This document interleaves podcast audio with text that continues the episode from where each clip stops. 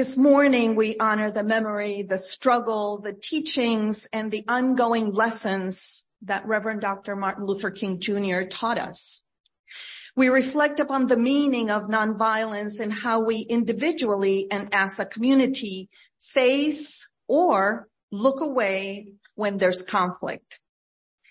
So far, you have heard sermons about repentance and repair, great expectations, mistakes and miracles, transforming hearts, among others.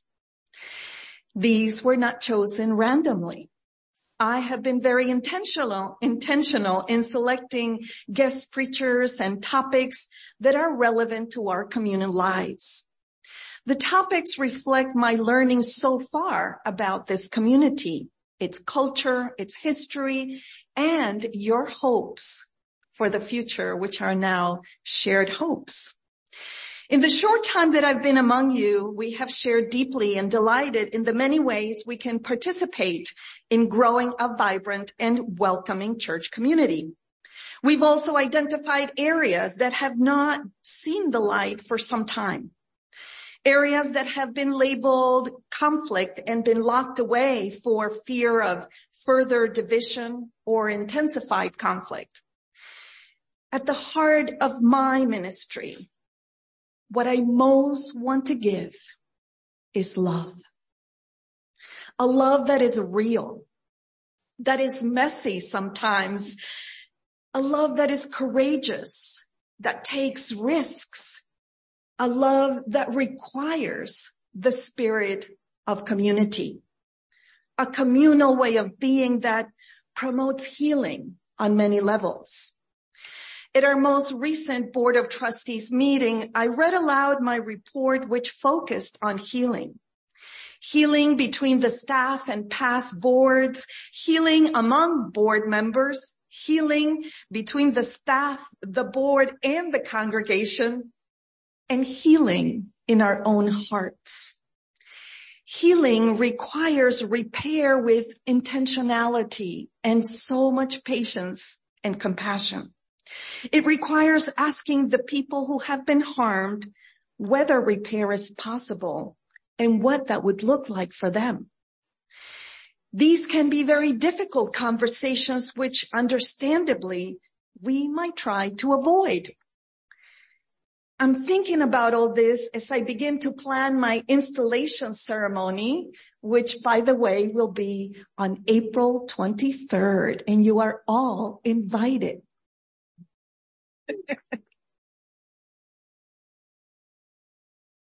An, inst- an, installation ceremony is an important ritual in a minister's life and in a congregation's life that officially announces to the larger community that we have entered into a covenant, into a promise to each other.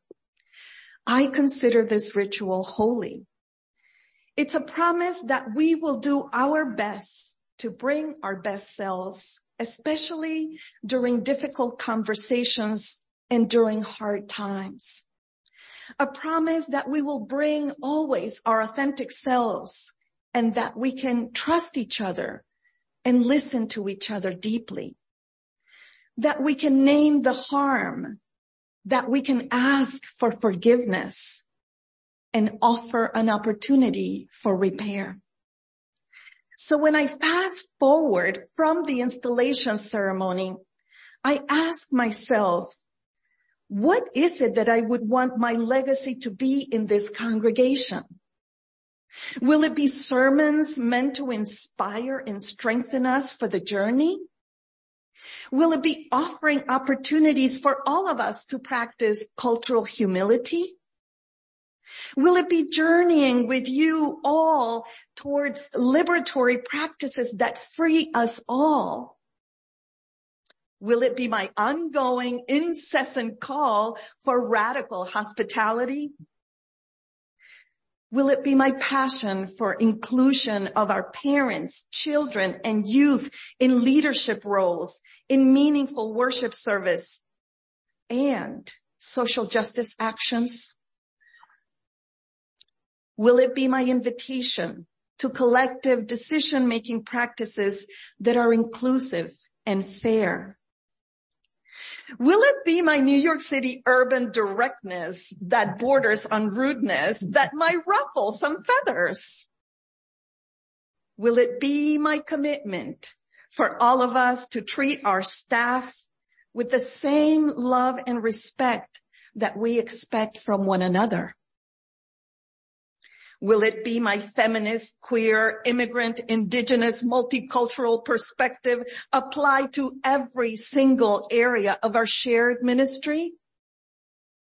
Yes, yes, yes, yes, and what I hope for the most is to leave a legacy of revolutionary love. Bless you. A love that celebrates change a love that pivots when needed in order to be more inclusive, a love that weeps and breaks and is mended over and over again, a love that requires that we face conflict, that we name the harm, that we do the work of repair together. It is the same love that you already have for your beloved family, for your best friend, and hopefully for yourself. So in that spirit, today I'm going to offer part one of the work of Kazu Haga, author of Healing Resistance, a radically different response to harm. I'm going to quote extensively. Please bear with me. Stay with me. As the author himself declares in the introduction, this book contains nothing new, no new knowledge, no new insights, no new wisdom to speak of. Perhaps not the best words to begin a book with, but it's the truth, he writes. Same with the sermon. Probably most of you are already familiar with the works of Reverend Dr. Martin Luther King Jr. Maybe you've read and even participated in workshops addressing um, the development of skills around nonviolent communication. And perhaps you participated in some of the efforts in this very community to address conflict and bring some healing here. So let us now consider the work of Kazu Haga in the spirit of community, in the spirit of learning together, reinforcing what we might already know and gleaning a new understanding about conflict, about peace, about healing and agape, the kind of love that inspired the life of Reverend Dr. Martin Luther King Jr. So what's the first word or image that comes to mind when you think of conflict?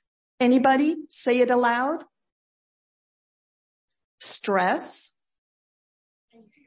fear, pain, misunderstanding, disconnection, anger, trust, friction, resignation, resignation despair, miscommunication, separation, confusion, confusion inadequacy, inadequacy, guilt, guilt,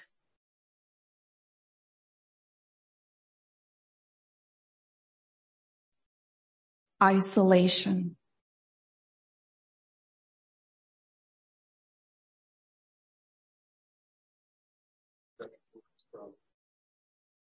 war and uh, getting to the truth are words that came up in chat. Say that again, please, Eric. War is one and getting to the truth is another. War and getting to the truth. Thank you, everyone. No wonder it's hard to face conflict. No wonder we might decide to look away. No wonder we might default to silence and letting it go. I'm going to quote now from the book by Kazu Haga. We can bring down the entire system and have a worldwide revolution. But if we haven't healed our traumas and learned how to be in authentic relationship with each other, we will corrupt any new system we put in its place. As a new minister, it's my duty to learn about the traumas that are at the root of congregational conflict. I cannot begin an authentic, relevant, inspiring healing ministry under the illusion that all is well and whatever happened in the past should stay in the past. That is why I am in constant conversation with our staff, with our board, with the different ministry teams, and even people who have left the church to understand the traumas, to lift the veil, to shake the carpet, to unlock those rusty doors and allow the light to bathe our truths and inform our hopes. I also know that ours is a shared ministry journey that I cannot and should not try to do everything alone, that we need one another. Like Kazu Haga, I too yearn to be in a community that engages both in personal transformation as well as structural change. A community that understands we need to work on healing our traumas and transforming our relationships if we are to transform our hearts. If we don't upend unjust systems, we will spin our wheels forever. What's possible at the smallest scale is possible at the largest scale. Whether we are talking about intrapersonal conflict within our own hearts, interpersonal conflict between two people, or large scale global conflicts between nations. The principles, practices, and strategies that guide the transformation of conflict are the same at every scale. Kazu Haga goes on to say that we need to resist injustice, to resist blaming, to resist despair, and that we need to do it in a way that is healing to everyone, including ourselves. He describes nonviolence as a way of life, not as a mere strategy or a lesson that we learned from a book or some bullet points from a workshop that we need to dust off when the conflict arises. A way of life, a way of being, a worldview that centers reconciliation and refuses to dehumanize any individual, that cultivates compassion for all beings. How many of us consider ourselves activists? Yeah, many of us do. How many of us consider nonviolence as a way of being rather than a set of strategies that don't include violence? I'm learning that now, but I used to think otherwise. How many of us consider the absence of overt conflict or tension as peace? Sometimes I do. Sometimes it's hard to tell. Kazu Haga teaches us that the concept of negative peace is the absence of open tension at the expense of real peace and harmony. Let me say that again. The absence of open tension at the expense of real peace and harmony. Sometimes the original pain of something doesn't hurt nearly as much as the ways in which that pain goes unacknowledged. Having to bury it, not being able to give words to it can exacerbate it. Having our pain feel invalidated can be one of the most hurtful things we can experience. In these couple of months, I've been asking myself, what is the original pain? What are the traumas? Whose pain is being unacknowledged or invalidated? What has been buried for the sake of avoiding conflict or for fear of appearing troubled, having a chip on our shoulders or not being good enough, maybe not being perfect? When congregations embark on a ministerial search, it's difficult to put into words the conflicts that have caused division and brought the congregation to the edge of the precipice. Times when the congregation questioned their identity and realized their mistakes. Perhaps search committees and church leaders believe that it wouldn't make for a very promising job offer to list all of the root causes of conflict, right? And the necessary healing work that needs to be done by the new incoming minister. Except I actually think that for someone like me, who went into ministry in order to heal myself, my community, the world, I actually think that for someone like me with healing at the heart of my ministry, it is a positive sign of healthy self-awareness and not an insignificant measure of humility and courage to admit when we have fallen short of our goals and ideals, to share and reach out and ask for help when we know that healing needs to be done in order to move forward. Kazu Haga warns us that the mere desire to change will not bring about change, that we need training and skills and practice, practice, practice. He states that a commitment to nonviolence means a commitment to heal the open wounds in our hearts our families, our communities, and our world. Let me repeat this. A commitment to nonviolence means a commitment to heal the open wounds in our hearts, our families, and our world. So, Kazu Haga tells us that the Japanese, there's a Japanese word Kotodama, I hope I'm saying this right. Kotodama translates to something along the lines of spirit of the word. Many people believe that the words we voice have a divine spirit to them and voicing something can have an impact in the material world. In mystical Judaism, Buddhism, Hinduism, and many other wisdom traditions, there are practices of repetitively chanting mantras and sutras out loud with the belief that the sound vibration carried by the syllables has an effect on our reality. Kazu Haga says that he views this concept slightly differently. He believes that words are nothing more than sounds we make with our vocal cords. And it is the spirit that we put into the words that give it its true nature, its true meaning, and its true kotodama. He says that nonviolence is not about what not to do. It's about what you are going to do about the violence and injustice we see in our own hearts, in our homes, in our neighborhoods, in society at large. That it is about taking a proactive stand against violence and injustice. Nonviolence, he teaches us, is about action, not inaction. Dr. King went on to say that peace is not merely the absence of tension, but the presence of justice.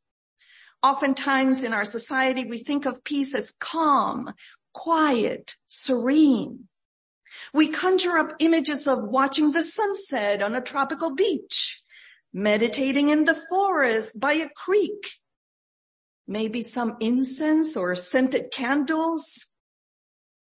That can be as problematic as peace is not merely the absence of tension, but the presence of justice. So how do we respond well? In the heat of the conflict, it's hard not to get emotional, right? Once emotions get triggered, it's hard to see things objectively. This is why it's helpful to study the nature of conflict and understand how it operates. You don't improve as a martial artist by getting into street fights all the time. You improve by practicing in the safety of a dojo outside of the heated emotions involved in a real life situation. You practice your moves repetitively over and over and over again so that those skills become integrated and embodied as muscle memory. And when you are in a real conflict, you're not even thinking about it.